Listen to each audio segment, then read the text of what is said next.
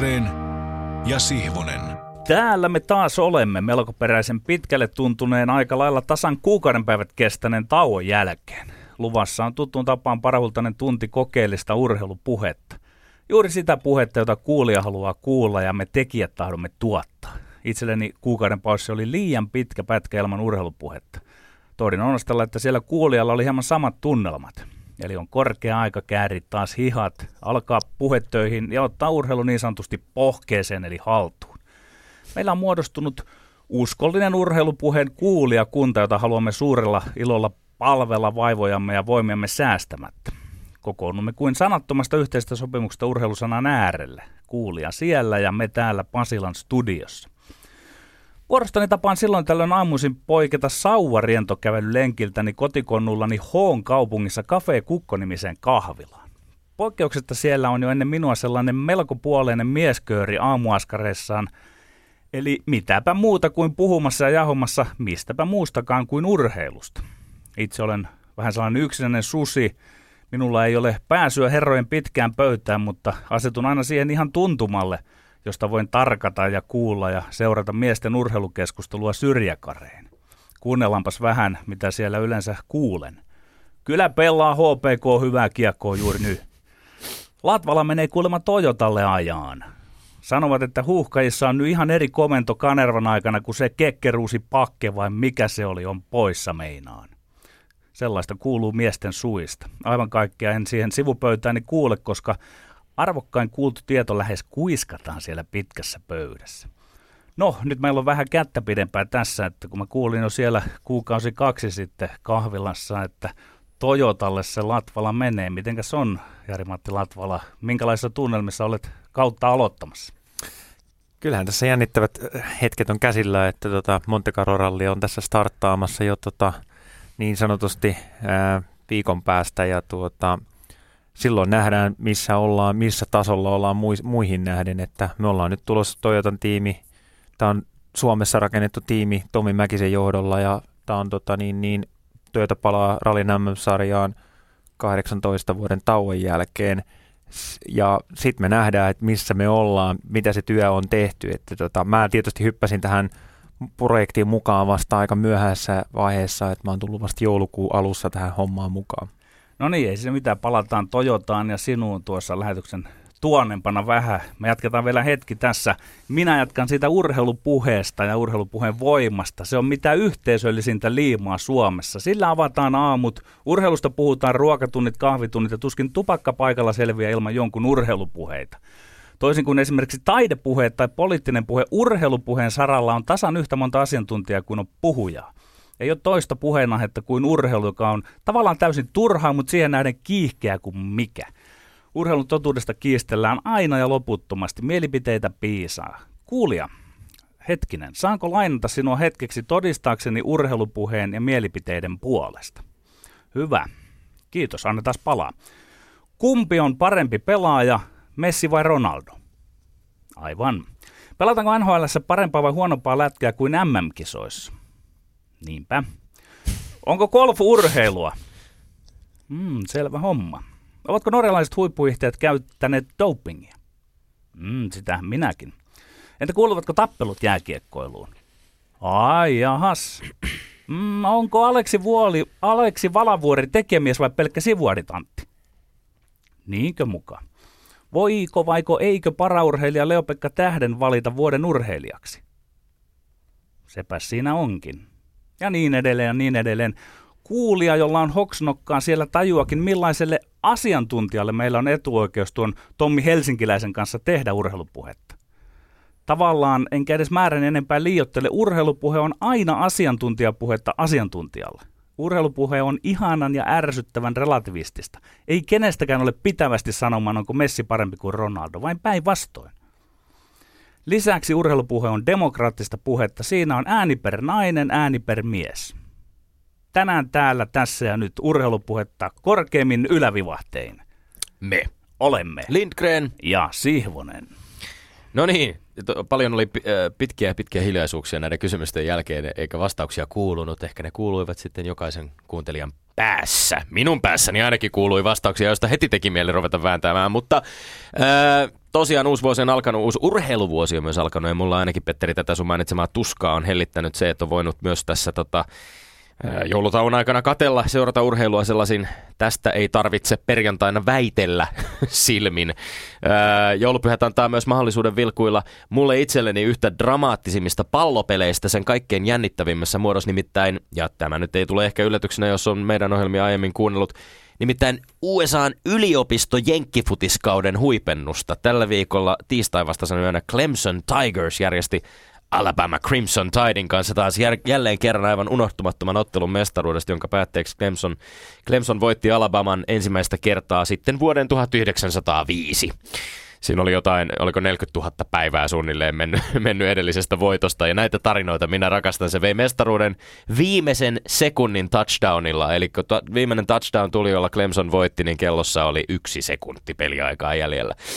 Sellaista koululaisurheilua, jota miljoonat ihmiset tosin seuraavat. No, nuorethan väänsivät myöskin lätkässä maailmanmestaruudesta, ja suomalaisittain vaihteeksi hieman laihoin tuloksin. Kisat oli kuitenkin jännät, ja mua ei itse asiassa ainakaan pahasti häirinnyt se tai haitanut loppujen lopuksi se, että tämä päättyi tämä kisa niin kuin Suomen osalta näiden nuorten leijonien tämmöiseen aika jännittävään paras 3 sarjaa Latviaa vastaan. Hyvinhän siinä tosiaan niin kuin jännitystä säilyi. Ei ainakaan jäänyt myöskään epäselväksi se, että ihan oikeassa paikassa Suomi lopulta oli vääntäessä Latvian kanssa 9. sijasta. Ja finaalihan siis jenkkien ja kanukkien välillä ei todellakaan jättänyt kylmäksi. Tosin jos muuta kysytään, niin rankkareilla ei pitäisi koskaan kiekkomestaruuksia ratkoa. Mutta se on oma lukunsa, sekin on yksi tällainen kysymys, jonka voisi kuuntelijalle esittää. Talviurheilla puolella on ollut Tour de Skiitä. Suomalaiset onkin kiinnostanut, kiitos lähinnä Krista Pärmäkoskin ja Matti Heikkisen. Lahti 2017 alkaa jo näin pari kuukautta ennen hiihdon MM-kisoja olla kaikkien huulilla näiden maastohiihdon hyvien suoritusten takia, mutta en oikeastaan muista kyllä, että koska Keski-Euroopan mäkiviikko olisi yhtä vähän näkynyt tai kuulunut missään joulunpyhinä. Tuntuu, että vuosi vuodelta vähemmän ja vähemmän. Ja itse ainakin tunnustan aulisti, että kyllä mäkihyppy kiinnostaa aika paljon vähemmän silloin, kun suomalaisilla ei ole minkäänlaista jakoa palkintoja jaettaessa. Näin se vaan nyt valitettavasti on. Mutta joskus nämä menee sykleissä, ehkä vielä joskus tällaiselle 80-luvun lapselle, joka nykäsensä ja vettorinsa ja Vicefloginsa ja ulagansa ja bulaunsa muistaa, niin tämä mäkikotkien nykymeininki on kuitenkin vähän, se on vähän surullista katsottavaa. Ja nyt kun vuoden 2017 puolella ollaan, niin kyllä ilahduttaa roimasti, että Suomen miesten jalkapallomaajoukkueen rekordi tälle vuodelle on ennen tämän iltapäivän Slovenia kohtaamista 1-0-0, eli Suomella on Markku Kanervan alaisuudessa jo 1 voitto enemmän kuin koko edellisenä vuonna. Marokko kaatui Abu Dhabissa viikon alussa upeasti 1-0. Mutta mehän mennään asiaan, eikö mennäkin, Petteri? Kyllä. Koska uuden urheiluvuoden kisojen alkaessa jatkuu myös meidän keskinäinen vääntömme urheiludebatti-kehässä. Joulutauolle lähettiin Hanna-Maria Seppälän tuomion jälkeen Petteri Sihvosen niukassa johdossa. 9-8 se oli. Ja nyt kuulkaa, on aika palata sorvin ääreen. Meillä on väittelyssä aivan samat kujeet kuin syyskaudellakin 3 aihetta, josta kustakin väitellään 3 minuutin ajan. Ja aiheemme tänään ovat 1. Erkka Westerlund ripitti jääkiekkoliittua nuorten leijonien Jukka Rautakorven potkuista. Oliko ripitys oikein vai väärin? 2. FIFA laajentaa futiksen MM-kisat 2026 lähtien 48 osallistujamaan turnaukseksi. Oikein vai väärin? Tai siis tämä pitää paikkansa, mutta me väittelemme siitä, että pitäisikö näin olla. Ja 3. Pitäisikö vuoden urheilijan valinta ottaa pois Urheilutoimittajain liitolta? Kyllä vai ei? Kaikkien väittelyiden jälkeen kongin kumahdettua viimeisen kerran puheenvuoro siirtyy päivän vieraillemme Jari-Matti Latvalalle, jonka tehtävänä on sitten jakaa piste jokaisesta väittelystä jommalle kummalle väittelijälle, ja lopulta näin ollen myöskin sitten kokonaisvoitto joko Lindgrenin tai Sihvosen nurkkaan. Olemmeko me, Petteri, valmiina? Minä olen valmis. Olemmeko me valmiina? No mehän olemme valmiina, koska minäkin olen valmis. Joten lähdetään ensimmäiseen väittelyyn, joka kuuluu siis näin. 1. Erkka Westerlund ripitti jääkiekkoliittoa nuorten leijonien Jukka Rautakorven potkuista. Oliko ripitys oikein vai väärin? Ripittäminen oli todella oikein. Ensinnäkin oli mahtavaa, että Westerlund vihdoin tulee vahvasti esiin valmentajuuden puolesta. Hän on tähän asti ollut vähintäänkin semmoinen uninen ammattivalmentajien liiton puheenjohtajana. Toiseksi Westerlundin löydy jääkiekkoliitolle osuu sikäli oikeeseen, ettei ollut mitään perusteita erottaa Jukka Rautakorpeen. Vähältä piti, ettei paljon puuttunut, ettei nuoret leijonat pudonnut P-sarjaan tämän valmentajavaihdon takia. Mulle taisi osua tässä väärin arpa, mutta annan toki itsekin ensiksi Westerlundille pisteet siitä, että ylipäänsä rohkenee julkisesti arvostella Jääkiekkoliittoa, mutta mun mielestä tämä niin sanottu ripitys oli paristakin syystä outo ja ongelmallinen. Ensinnäkin, jos vaikka kuinka olisi huolissaan siitä, että nuorten urheilussa tuloksiin perustuva ajattelu on noussut liian isoon rooliin, jos alle 20-vuotiaiden coachi saa kenkää kesken MM-kisojen, niin ei tässä nyt kyse ollut mistään keltanokkavalmentajasta, vaan pitkän linjan valmentajasta, urheiluvaikuttajasta Jukka Rautakorvesta. Toiseksi, jos joukkueen sisällä tilanne on niin katastrofaalisen surkea, että joukkue, junnupelaajat päättää omatoimisesti sulkea valmennuksen ulos pelipäivän palavereista, niin eikö silloin valmentajan auktoriteetti ole selvästi mennyttä? Sori, Tommi, mä joudun aloittaa tylysti. Huomaan, että sä et ole pelaajana ollut pukukopissa, etkä valmentaja. Jaa, nimittäin, no ei, mä myönnän, että tämä on ihan fakta, mutta siitä me ei keskustellakaan. Sen takia sä erehdyt siinä, että sitä pelaajien palaveria ei sitä ikinä pidetä pelipäivänä, ei pidetty nyttenkään, ja eikä ne pelaajat palaveraa siellä ilman valmentajan sellaista määrättyä suostumuksen antoa siinä. Eli valmentaja on siinä hengessä mukana, siellä kapteenien johdolla palaverataan, ja loppujen lopuksi tullaan ulos positiivisilla viesteillä, jotka tukee sitä valmentajan hommaa. Eli sinun mielestä se on mitään poikkeuksellista. Tässä ei ole mitään poikkeuksellista sun mielestä. Poikkeuksellista oli se, että tuli paljon tappioita. Se on poikkeuksellista. Sitten kaikki se muu on ihan normaalia joukkuepsyykettä, dynamiikkaa. No, tuntuu aivan selvästi siltä itse asiassa nyt, jos katsoo tuloksia myöskin jälkeenpäin, että tämä päätös oli oikeastaan helpotus joukkueelle. Päävalmentaja lähetettiin kotiin, sieltä lähetettiin pari muutakin valmentajaa. Ja näitkö sä, miten se peli romahti sen jälkeen? No, ei nähnyt, niin. Minä näin kyllä ne tulokset myöskin Jukka Rautakorven alaisuudessa. Oliko se peli sinun mielestä hyvä peli? Peli oli hyvä, mutta kohtuullisen hyvä oli peli alkuisossa, mutta sitten vaan se tulos ei seurannut sitä mukana. Sitten mä näen vielä mitään valmiuksiahan hyvän... ei tietenkään tällä uudella päävalmentajalla ollut astua kehiin yhtäkkiä tässä kohtaa kesken kisojen. Sehän oli täysi yllätys hänellekin. Kyllä. Sen takia nyt sinä sen myönsitkin. Se oli hirveä virhe ottaa ja repästä siitä sivusta tuommoinen kaveri siihen. Kiitos vaan kun myönsit. Ei, mä sanoin, että se välttämättä mikään hirveä virhe on, mutta mä ihmettelen kyllä tätä voimakasta sävyä, mikä Westerlundilla. Westerlund puhui esimerkiksi siis valmentajien julkisesta lynkkauksesta. Ja itsestään hänen kannanottonsa hän lähetti tällaisen suureellisen avoimen kirjeen suomalaiselle urheilujohdolle, jossa hän puhuu pelkästään itse asiassa lätkästä ja Jääkiekkoliitosta. Niin, siis tämähän on ihan lätkäkysymys. Ei tämä ole nyt mikään tämmöinen, että suomalainen valmentaja... Mutta siitä voidaan johtaa myös muihin lajeihin. Siitä voidaan vaikka futikseen tai korikseen tai lentikseen johtaa näitä perusperiaatteita, että ei kesken lyhyen turnauksen voi erottaa valmentajaa. Tämä on oikeastaan siis niinku pelkästään tämmöinen aika pompöösi ajatus pelkästään Westerlundillakin, että tässä nyt jotenkin tämä lätkän sekoilu ja Jääkiekkoliiton sekoilu jollain tavalla niinku vaikuttaisi kaikkiin valmentajapiireihin.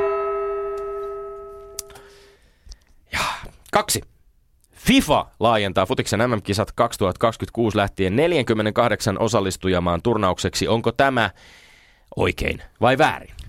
No se on aivan oikein, että kisoja laajennetaan. Jalkapallolla on niin iso peli maailmalla, ettei se pelien taso laske vähäkään, vaikka maita on lopputurnauksessa mukana aiempaa enemmän. Ja tätä mä en uskoisi kuulevani omasta suustani, ellen itse olisi kuulemassa.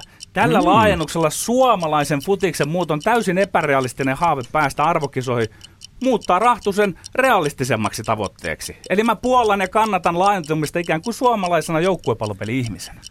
Väärin. Tuskin on koskaan ollut yhtä helppo itse muodostaa omaa kantaa yhteenkään väittelyaiheeseen. Tämä on 100% väärin ja typerä veto FIFAlta. Uudistusta perustellaan sillä, että laji kasvaa Afrikassa ja laji kasvaa Aasiassa. Pitää saada lisää joukkueita kisoihin. Tosiasiassa ennen kaikkea Afrikan asianmaiden valta FIFassa on kasvanut ja tämä päätös on niin kuin seurausta siitä.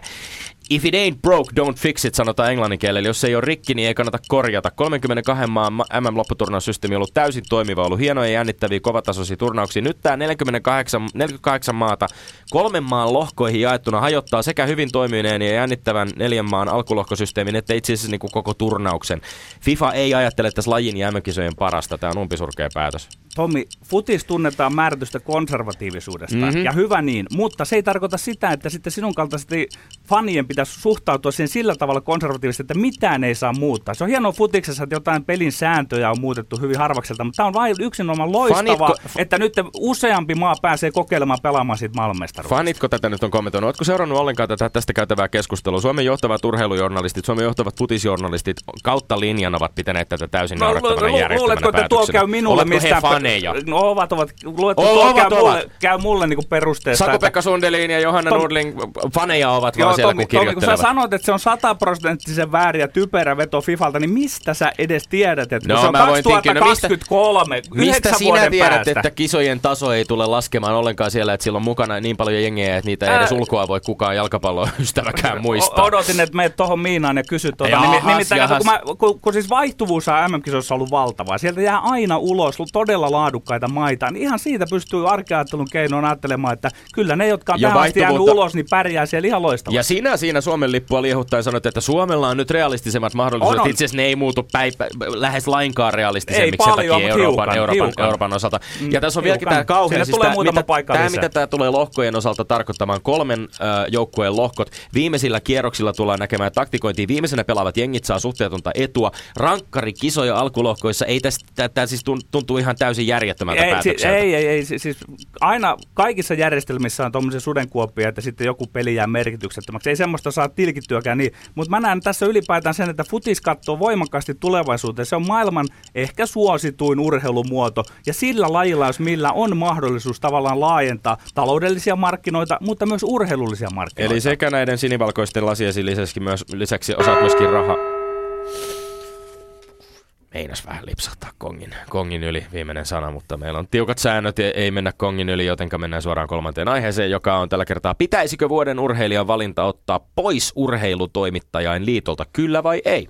Kyllä pitäisi ottaa pois. Nythän vuoden urheilija valitsee ihmiset, joilla ei ole riittävästi ymmärrystä urheilusta, kun valinnan äänestämällä suorittavat urheilutoimittajat. Vuoden urheilijasta ei pitäisi saada päättää jonkun valistumattoman urheiluporukan, eli näiden toimittajia, vaan se pitäisi nimenomaan olla se valistunut porukka, joka päättää. Ei tavallinen urheilutoimittaja ymmärrä riittävästi urheilusta. Vuoden urheilijasta, kun aletaan keskustelemaan, niin niitä pitäisi päättää entisten urheilijoiden tai nykyisten urheilijoiden, jotka on vieläpä mielellään valmentaneet. Ja jos mä oon rehellinen vielä, niin se, että on urheilu tai urheilija ja valmentanut, niin sekään ei ihan riitä, vaan vielä pitäisi olla kyky semmoiseen, voisiko sanoa, paitsi urheilun käytäntöön, myös käsitteelliseen abstraktiin ajatteluun. Minä vastaan, että ei pitäisi ottaa pois. Miksi ihmeessä pitäisi? Urheilutoimittajat on vuoden urheilijan valinnut vuodesta 1947 lähtien, eli nyt tulee 70 vuotta täyteen. Miksi ihmeessä yhtäkkiä nyt olisi tarve riistää tämä valinta niiltä ihmisiltä, jotka tarkemmin urheilua seuraavat ja siitä yleisölle raportoivat, eli urheilutoimittajat? Sen sijaan aivan ehdottomasti tämä urheilutoimittajan liiton kannattaisi miettiä, että miten se voisi uudistaa tätä olemassa olevaa äänestyssysteemiä. Esimerkiksi sellaiseksi, että tämä nykyinen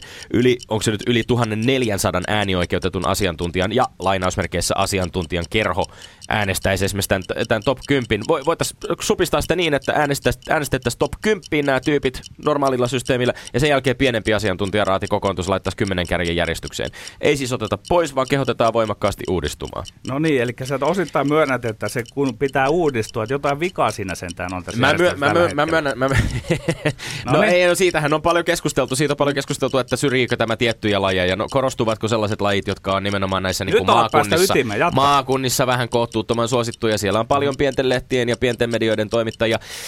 Mutta ei tätä pitäisi pois tietenkään ottaa. Mä ihmettelen kyllä näitä sun kriteerejä, koska näillä sun kriteereillä siellä todennäköisesti ei jäisi omien kriteeriesi mukaan muuta kuin Petteri Sihvonen päättämään, että kuka sen vuoden urheilija kyllä valitsee. Siinä voisi joku muukin vielä olla. Joku muukin voisi olla. Ehdottomasti voisi olla. Mutta toi on absurdi esitys, Tommi, sinulta, että tämä porukka, tämä urheilutoiminta, että ne itse alkaisivat rajaamaan jotenkin sitä omaa toimintansa. Päinvastoin, se on niille urheilutoimintalle henkiä ja elämä saada. Tämä on niin melkein viimeinen oljenkorsi olla olemassa siellä. Niin heistä itsestään ei ole rajaamaan sitä toimintansa.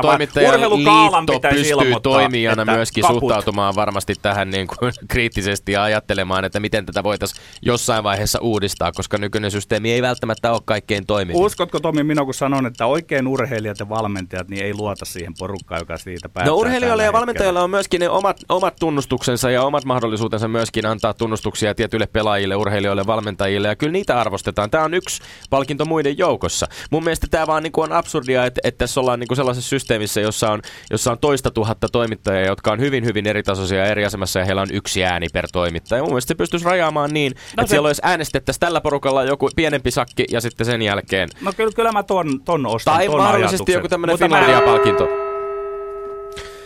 Urheilun Finlandia-palkinto. No niin, 3 aihetta on väännetty ja tahkottu ja seuraavaksi on sitten aika heittää palloa meidän päivän tuomarillemme Jari-Matti Latvalalle, jolla täällä kynä on sauhunut muistiinpanoja tehdessä ja katsotaan minkälaisiin tuloksiin tässä päädytään. Oliko jännää vai eikö ollut jännää? Ainakin hauskaa oli, on se niin kivaa olla täällä taas takaisin. Yle Puheessa. Lindgren ja Sihvonen. Arvovaltainen tehtävä on edessä ja nyt voit käydä valitsemassasi jännittävässä järjestyksessä nämä 3 aihetta läpi ja jakaa pisteet kullekin väittelijälle. Jari-Matti Latvala. No niin, tämä ensimmäinen kysymys tästä Jukka Rautakorven tilanteesta. Henkilökohtaisesti jääkiekkoa pelanneena 16-vuotiaaksi asti ja aikanaan Kuortaneen urheilulukiossa olleena olen myös tavannut Jukka Rautakorven, olen muutaman harjoitteen vetänyt hänen alla. Annan Petterille tästä pisteen, koska valmennuksen perusteet pelaajia. Valmentaja on aina palavereissa mukana. Ei, se on se valmentaja, joka johtaa joukkuetta. Ei siellä joukkueessa ruveta niinku yhtäkkiä tekemään niinku omia päätöksiä. Totta kai tulee sitä, että varmasti tuossa kisatilanteessa niin lopulta Suomi otti sen ja sitten pääsi niinku voitti sen tilanteen, ettei pääsee niin sanotun karsintasarjan voitti. Ja mä uskon, että he olisi voittanut sen, vaikka Jukka Rautakorpi olisi ollut siellä, he olisi sen voittanut. Että mä näkisin sen, että se nyt tietysti, sitä on niinku voidaan perustella, että oli uusi valmentaja, uusi henki ja näin poispäin, mutta mä näkisin sen silti, että Jukka oli sen työn tehnyt ja se harjoitteet oli tehty etukäteen. Allekirjoitan tämän ja hyväksyn tuomion aika helpostikin, mutta se mua kiinnostaisi Petteri vielä kuulla niin kuin jatkeeksi tästä, että onko tämä nyt sitten jotenkin uutisoitu oudosti, hassusti se, että koska kuitenkin se niin kuin tapa, jolla tästä julkisuudesta puhuttiin jotenkin, että ollaan hirveässä kriisissä ja että pelaajat keskenään nyt päättävät pelisuunnitelmasta. Joo, mä uskon, että se pikkusen vääristyy, että tietyllä lailla Jari-Matti sanoi tuossa ihan oikein, että ei se sillä lailla mene, että ne pelaajat kaappaisi tuolla tasolla tuossa sen vallan. Mutta siinä on ollut kyse tämmöisestä, niin kun, missä saa jokainen päästää vähän paineitaan pois ja jokainen saa ilmaista vähän jotain ja muuta. Että siis tämä ei ole kauhean tavatonta, että pelaajat pitää keskenään jonkunlaisen palaverin, mutta kyllä tähän mun mielestä media tarttuu ehkä ripauksen voimakkaasti ja suurenteli sitä.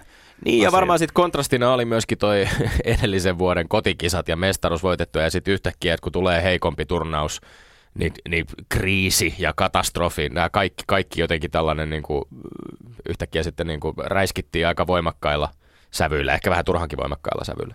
Mutta tämä yllätti, että lätkäjätkä. Jari-Matti Latvala. En laskenut sen varaan. Toki mulla oli semmoinen ennakkotieto, että olet pelannut kyllä puhu vähän siitä, minkälainen lätkäpelaaja sä olit, jos saa nopeasti tässä kysyä. Joo, eli siis hän on kotoisin tuolta Etelä-Pohjanmaalta. Tuurin kylästä kuuluu nykyään Alavuoden kaupunkiin ja silloin pelattiin Alavuoden peliveikoissa. Ja me pelattiin aikanaan niinkin korkealla C-junioreiden SM-karsintaa. Ja meillä oli hyvä, tietysti pieneltä alueelta kerätty pelaajia ja niin muistan, että on esimerkiksi pelannut silloin, siihen aikaan oli semmoinen kaveri pelasi Seinäjoella mua vastaan, pelasi niin kuin Ville Mäntymää ja samaa ikäluokkaa.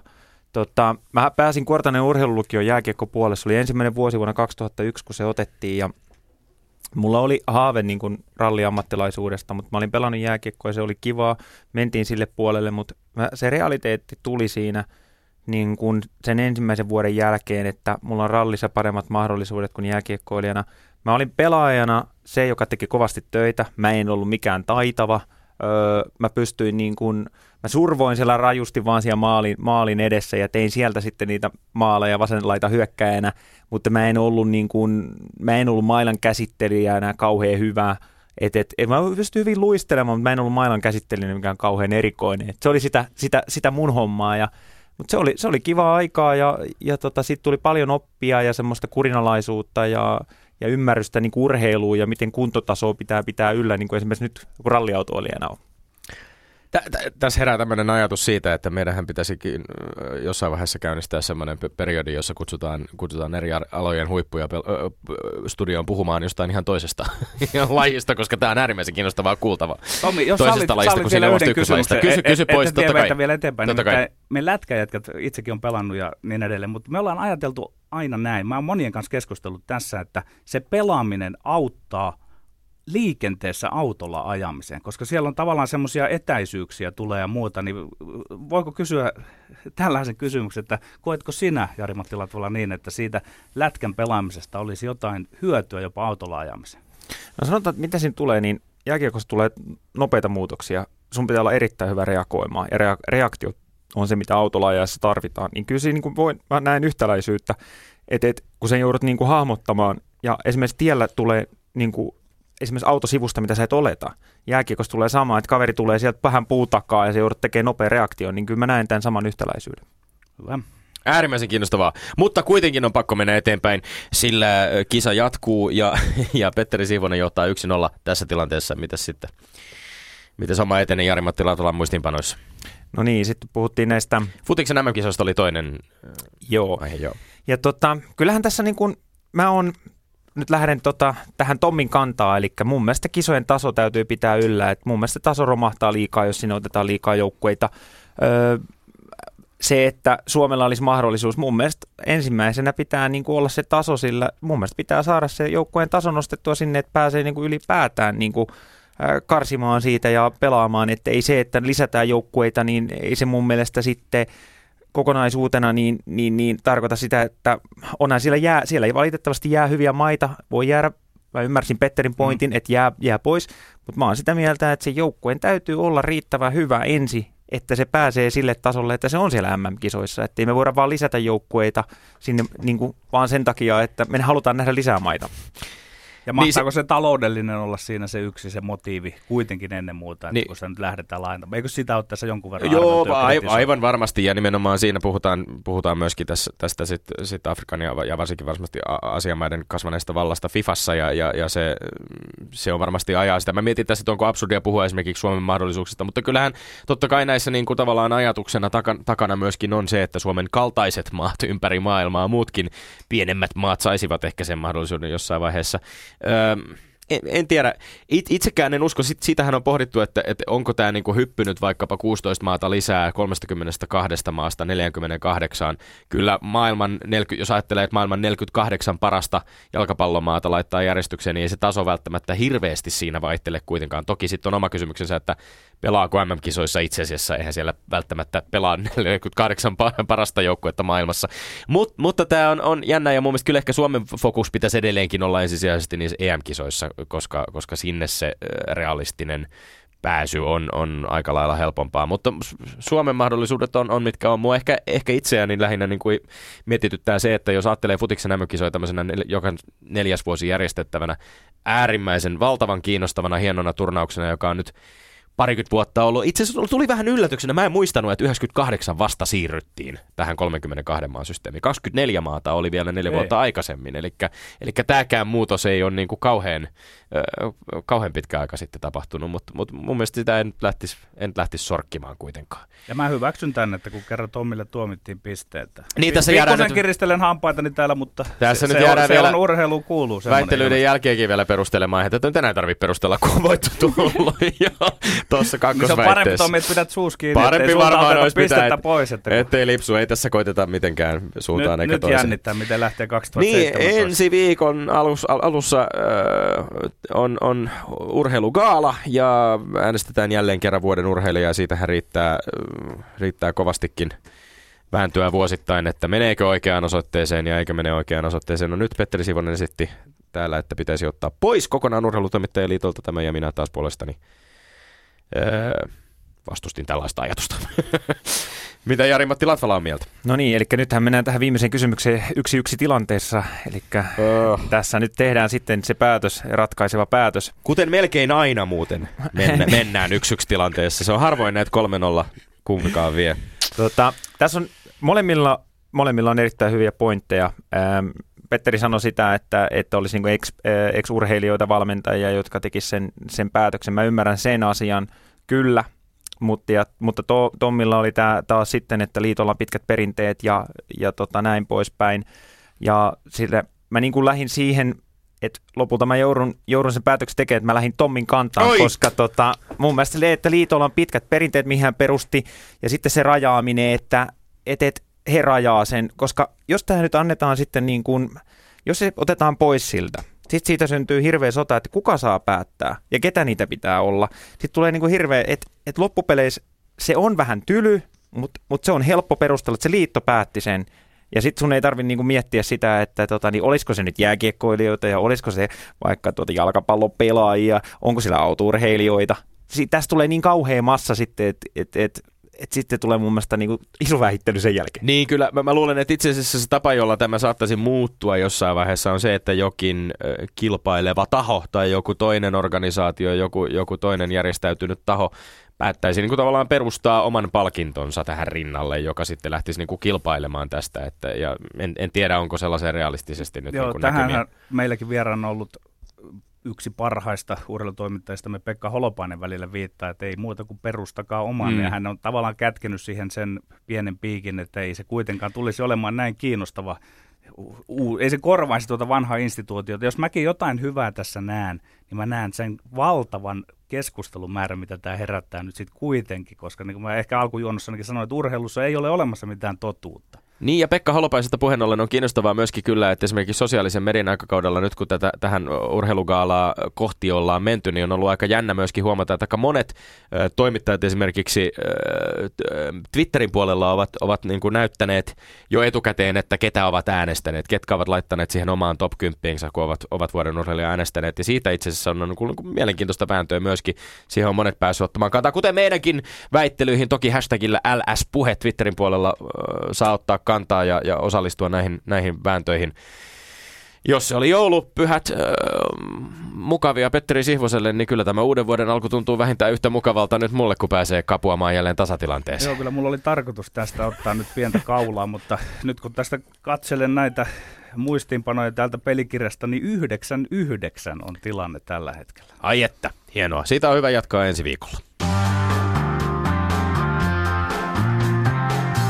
Yle Puheessa Lindgren ja Sihvonen.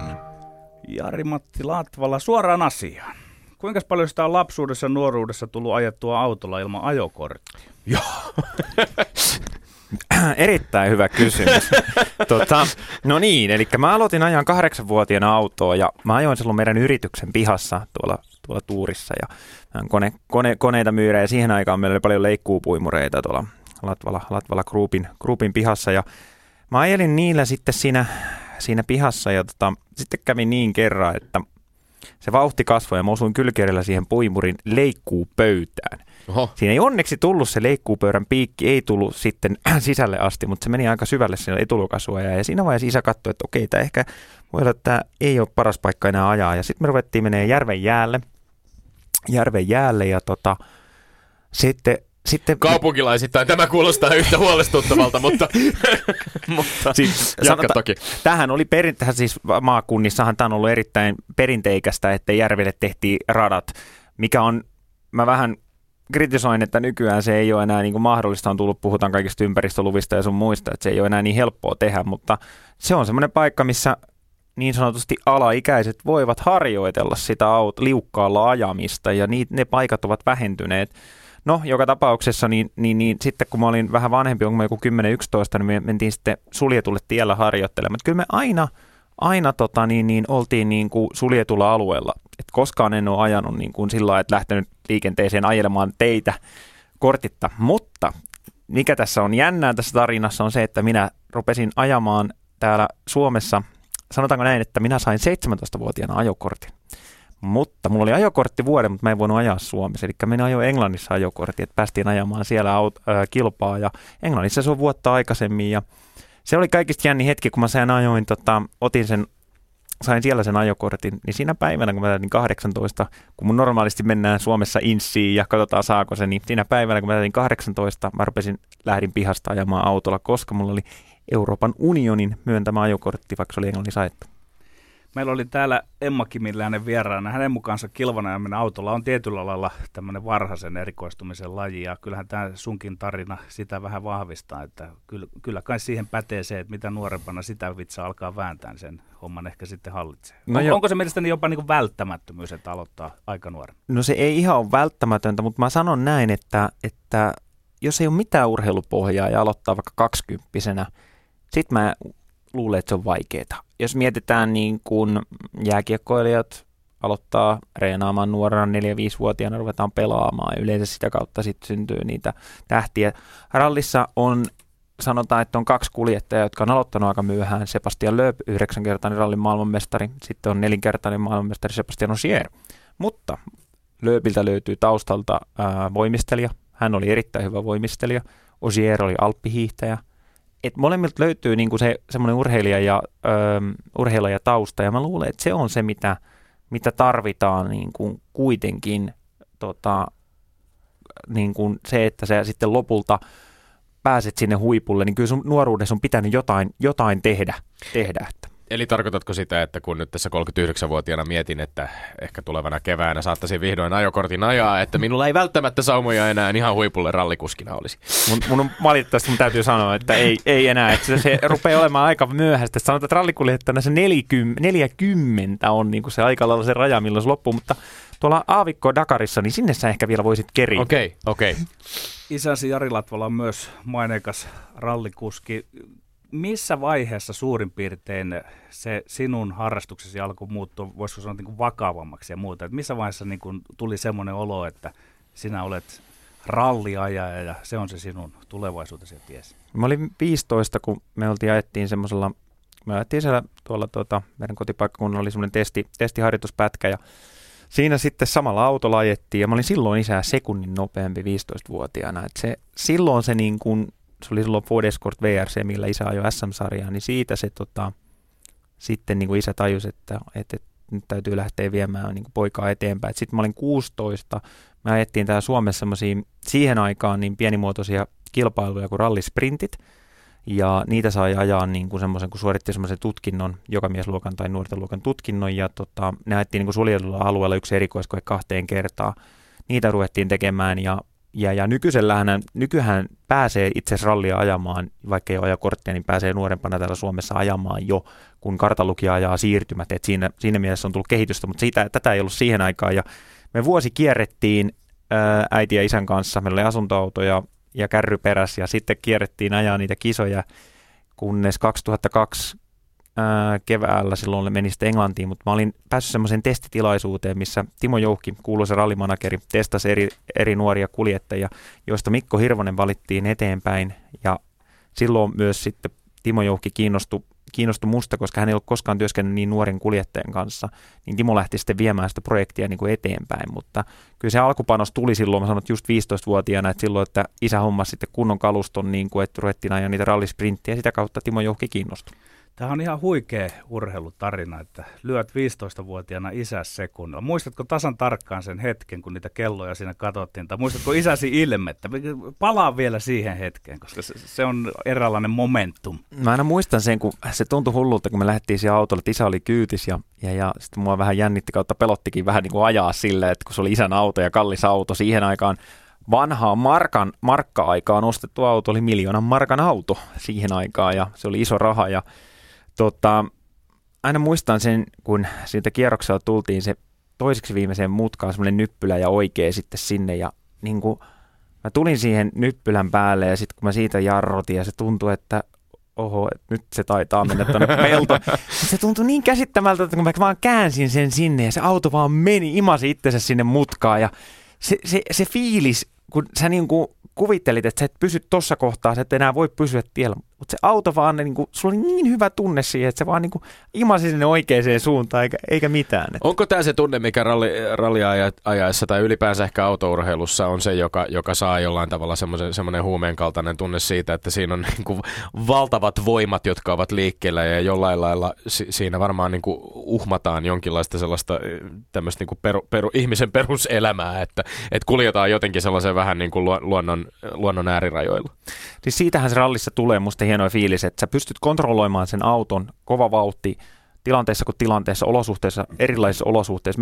Mennään täällä kotoisessa nesterallissa, mennään yli hyppyjen puiden välissä ja se, että se hyppäät poikittain ja hallitset nämä autot siitä, tai sitten jossain sä oot Monte Carlossa ja tuut sliksille ja sulla on jäätä ja sit menet siitä jäästä ylitte taas ja haet pidon sinne kuivalle asfaltille ja sitten Ruotsissa ajetaan lumessa ja painat välillä perää penkkaa ja sieltä sen taas takaisin tulee tielle. Et siinä niinku tulee niitä hetkiä, että sä niinku pystyt hallitsemaan sen niinku tiukoissa paikoissa sen auton. Se on se, mikä se, niin kuin sanoit siitä, että tavallaan ollaan aika lailla voimia tavallaan hallitaan. Niin kun sanotaan, että sulla on autossa 400 hevosvoimaa, niin lähes 380 ja sä niitä hallitset sitten niinku erilaisissa paikoissa, eri olosuhteissa. Et rallihan on siitä hieno laji, että radalla kun ajetaan, niin sulla on aika lailla samat olosuhteet. Että rata on aina, sulla on aina asfaltti, okei, siellä sataa vettä ja tulee liukasta ja noin poispäin. Mutta se, että rallissa ajetaan lumella, soralla, asfaltilla, se asfaltin päällä voi olla vielä aika paljon eri materiaalia. Siitä mutkasta, missä sait kuitenkin auton pidettyä tiellä 15 vuotta, niin siitä ei ole pitkä siihen ajatukseen, että mikä luonnehtii ehkä uraasi senkin jälkeen, että oletko ajanut aina liian kovaa, etkä ole tyytynyt siihen, että ajat tarpeeksi kovaa. Liian kovaa vai tarpeeksi kovaa? Ja onko tämä persoonakysymys vai onko se kysymys siitä, että olet aina halunnut vain ja ainoastaan voittaa? Jos häviää, niin sitten häviää vaikka sen ulosajon kautta.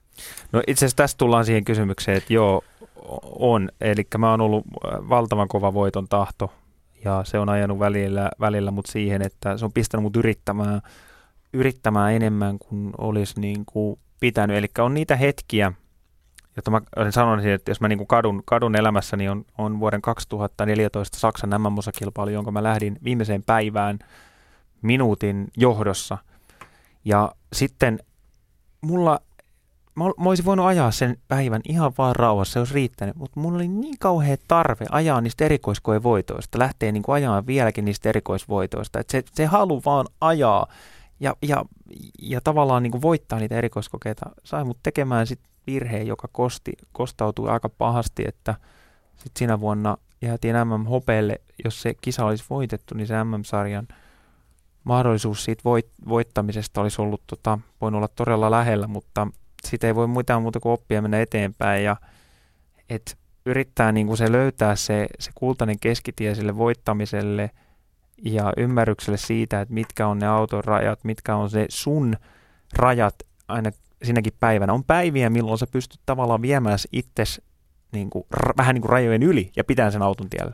Mutta sitten kun on niitä päiviä, että sä et tunne ihan hyvä, ihan niin kuin se ajaminen ei tunnu ihan sama yhtä hyvältä ja sitten kun sä yrität viedä sinne, sitten yleensä sattuu se virhe. Tuntuu siltä, että tässä puhutaan niin kuin pääkopasta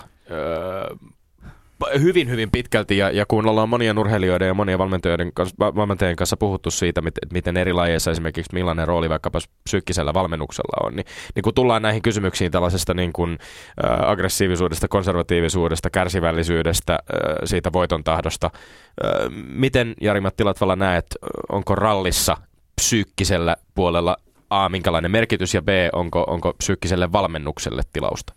Siis mä oon tehnyt mentaalipuolella töitä jo aika pidemminkin aikaa, ja mä oon tehnyt itse asiassa parinkin eri henkilön kanssa, ollut tuommoinen Christopher Trayer, joka oli aikanaan tuolla Marcus Grönholmin kanssa, ja sitten on tehnyt semmoisen kuin Niilo Konttinen, joka on tehnyt jääkiekkoilijoiden kanssa aika paljon, tehnyt yhteistyötä, ja mä oon kokenut, että siitä on paljon apua. Niitä on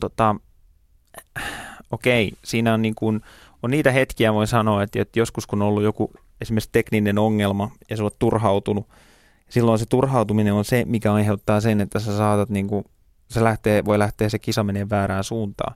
Mutta esimerkiksi niitä keskusteluja, kun on käyty sitten sen mentaalivalmentajan kanssa, niin saattoi pysymään se homma niin kuin paketissa ja on mennyt oikeaan suuntaan ja se tulos on lopulta ollut hyvä. Eli onko kyse fokuksen pitämisestä? Se on paljon sitä, että fokuksen pitäminen ja se keskittyminen ja ralli on siinä se laji, että sä ajat 3 päivää yleensä kilpaa. Ja sitä ennen sulla on ollut jo harjoitusjakso, milloin sä oot käynyt sen reitin läpi. Ja se 3 päivää, sun pitää pitää 3 pitkää päivää se keskittyminen yllä. Ja sulla tulee niitä semmoisia, niin että sulla on erikoiskokeita ja sitten sulla on semmoisia tiesiirtymiä, missä mennään seuraavalle erikoiskokeille. Et se on vähän niin kuin golfi tietyllä tavalla, että tulee se suoritus, sitten taas tauko, suoritus ja tauko. Ja sitten se, että se fokus pysyy siinä.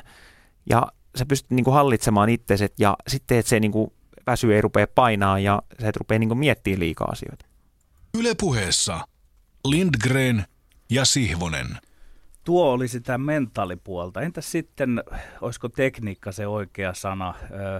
Ajetaanko rallia erilaisilla tekniikoilla, kun vaikka lähestytään sitä mutkaa? Ja jos näin on, että ajellaan eri tekniikoilla, niin minkälainen on se sinun tapasi ja tekniikkasi? Mutta kerro myös niistä mahdollisista muista tavoista. Joo, on rallia on erilaista tapaa. Niin kuin esimerkiksi, jos mä ajattelen niin kuin edellistiimissä Sébastien Ogieria ja mua kuljettajana, niin mä jarrutan paljon rajummin kuin hän. Hän jarrutti paljon pehmeämmin, mikä oli hyvä, että hänellä tulee etu se, että renkaat ei kulu niin paljon.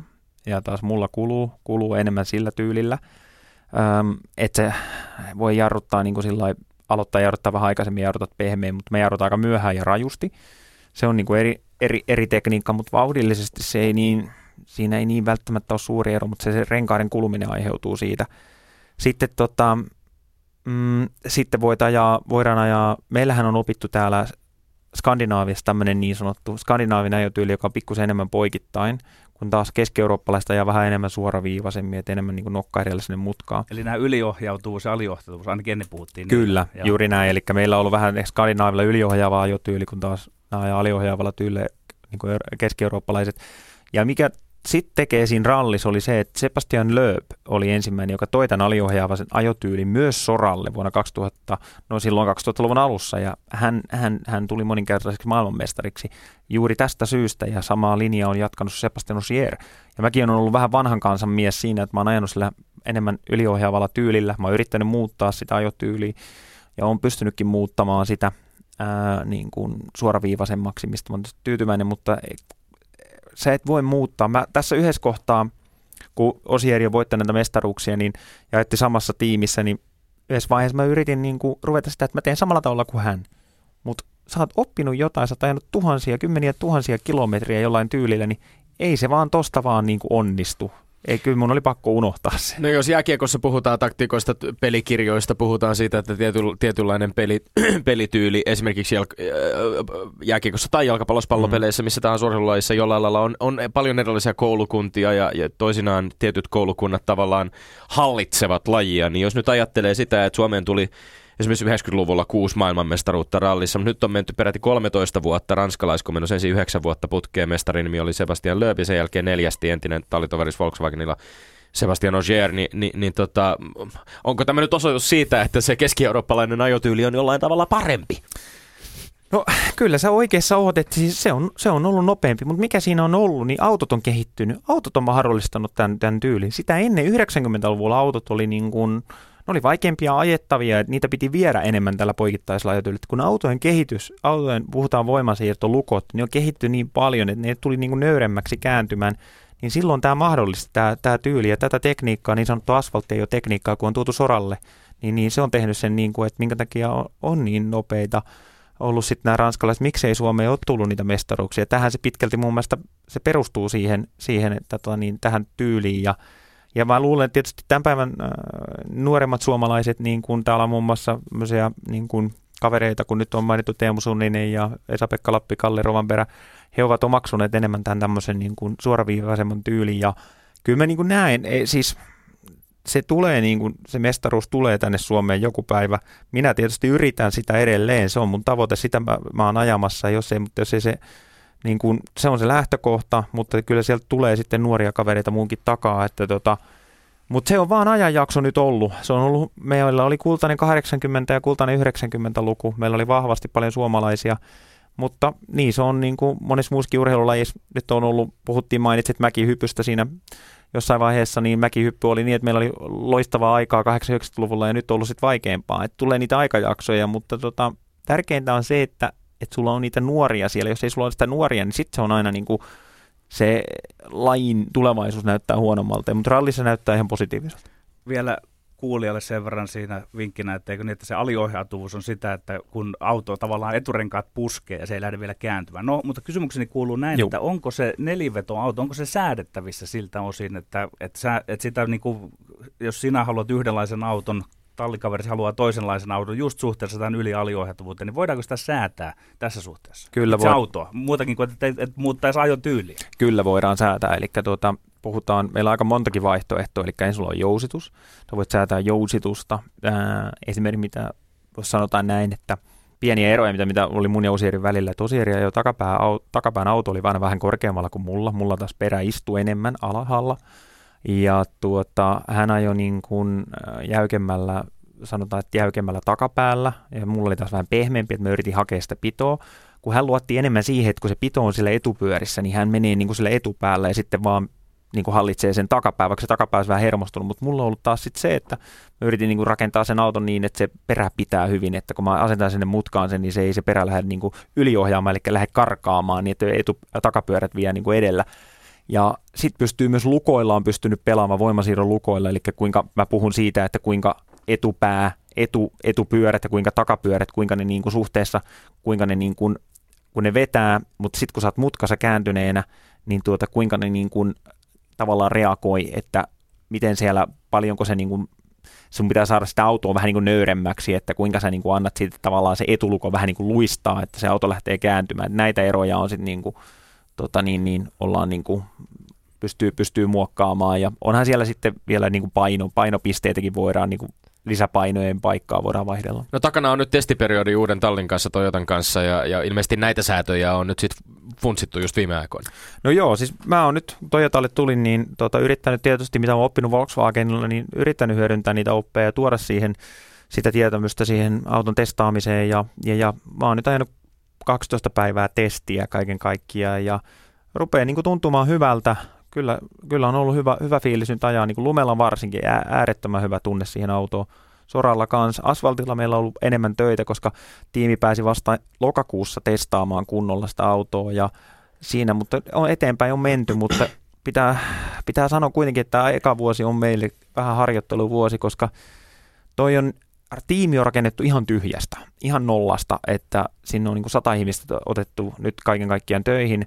Mutta monilla rallitiimeillä, niin siellä on, niin kuin, on joku tausta, että on tehty aikaisemmin sitä työtä. Ja esimerkiksi Hyundai joutui tekemään ihan alusta kaikki, ja se ei ollut, heilläkin meni niin kuin opetellassa pari vuotta. Volkswagen, miksi he olivat niin vahvoja, kun tuli heti ja pystyi voittamaan mestaruuksia, niin rallitiimi kosattiin, mutta siellä takana ehkä kaikki ei tiedä sitä, että he olivat olleet tuolla aavikkopuolella Dakarissa, siellä oli aika kova tietämys sieltä. Ja sieltä tuli ihmisiä ja oppia ja sitten lopulta 1,5 vuotta treeniä ennen kuin tultiin MM-sarjaan. Ralliauto luo monella tapaa tiimityötä, niin kuin tuossa hyvin todisti. Minkälainen on hyvä kartanlukija ja miten se prosessi menee? Miten ne nuotit tehdään kimpassa ja mitä siinä ajon aikana tapahtuu? Mitä ja mistä siinä niin kuin kommunikoidaan? Joo, hyvä, erittäin hyvä kysymys. Koska sehän se kartanlukijan tehtävä on kuitenkin aika iso siellä, vaikka paljon enemmän kuljettajista puhutaan. Eli me lähdetään niin kuin ollaan varmaan reissussa enemmän kuin meidän avopuolisoiden vaimojen tyttöystävien kanssa, niin se, että kemia pitää tulla hyvin toimeen. Sitten, että mitä mä niin kuin sanon kartanlukijassa on tärkeää, että se rauhallisuus, koska kuljettaja voi olla semmoinen, että se vähän hermoilee välillä, mutta että kartturi ei lähde siihen mukaan. Kartturi osaa painottaa sitä ääntä, kun se lukee niitä nuotteja, se on tärkeä juttu. Kartanlukija tehtävä on pitää kuljettajan tai miehistö niin sanotusti aikataulussa, että hänellä on tämä aikakortti, jonka kanssa sitten mennään siellä niin kuin liikutaan, että ollaan erikoiskokeilla oikeaan aikaan ja tullaan sitten huoltoon oikeaan aikaan. Niin nämä siirtymävaiheet, joo. Ja jos sä niissä teet virheitä, niissä sakotetaan, että sä myöhästyt minuutin, niin saat 10 sekuntia aikasakkoa, jos sä oot minuutin edellä, tuut liian aikaisin, saat siitä minuutin aikasako. Ja näen, niin kuin, että se kartturin pitää olla aika huolellinen ja se huolellisuus ennen kaikkea, se on myös tärkeä ominaisuus. Mutta miten tämä ralli menee, niin mehän mennään sinne ralliin, niin me ajetaan 2 ensimmäistä päivää, me harjoitellaan ne erikoiskokeet tuommoisella vähän siviiliautoja parannetuilla autoilla, mutta me noudatetaan siviililiikennesääntöjä siellä. Ja kuljettaja lukee sitä tietä, mitä se näkee, kartturi kirjaa ne ensimmäisellä ajokerralla, toisella ajokerralla kartanlukija sitten lukee sieltä nuoteista ne, mitä se kuljettaja on sanonut, ja sitten sinne tehdään muutoksia. Kuljettaja sanoo muutokset, että ota tuosta vaikka, laita tonne kivi, toi mutka kirras, toi aukee. Kirras siis tarkoittaa sitä, että mutka kääntyy enemmän. Tuossa on, laita toi hypyksi, toi nyppy, että se hyppääkin siitä. Laita siihen sido, laita liimaa. Tuossa oli jäätä, tuolla on niin kuin Montessa, että tuossa on jäätä. Laita varot tuohon jarrutukseen. Niin kuin näitä sitten lisäillään niitä ja muutetaan. Ja sitten kartturi yleensä kirjoittaa ne puhtaaksi sitten ne nuotit ennen kilpailua. Plus sitten, että meillä siellä Montessa, niin meillä on sää niin kuin jäänuottimiehistö, joka menee siellä edellä ja raportoi siitä, että minkälaisessa kunnossa se tie on. Ja sitten kartturin tehtävä vastaanottaa ne ja kirjata sinne nuotteihin ne oikeisiin paikkoihin. Kartanlukijas on Miikka Anttila, jonka kanssa olet työskennellyt jo yli vuosikymmenen ajan. Nämä on ilmeisesti, kun puhutaan näin tiivistä yhteistyöstä, niin usein tällaisia niin kuin melkein uranmittaisia yhteistyökuvioita, joissa sitten harvemmin kai vaihdetaan. No sanotaan, että me on Miikan kanssa tosiaan tehty vuodesta 2003 yhteistyötä ja on toiminut erittäin hyvin.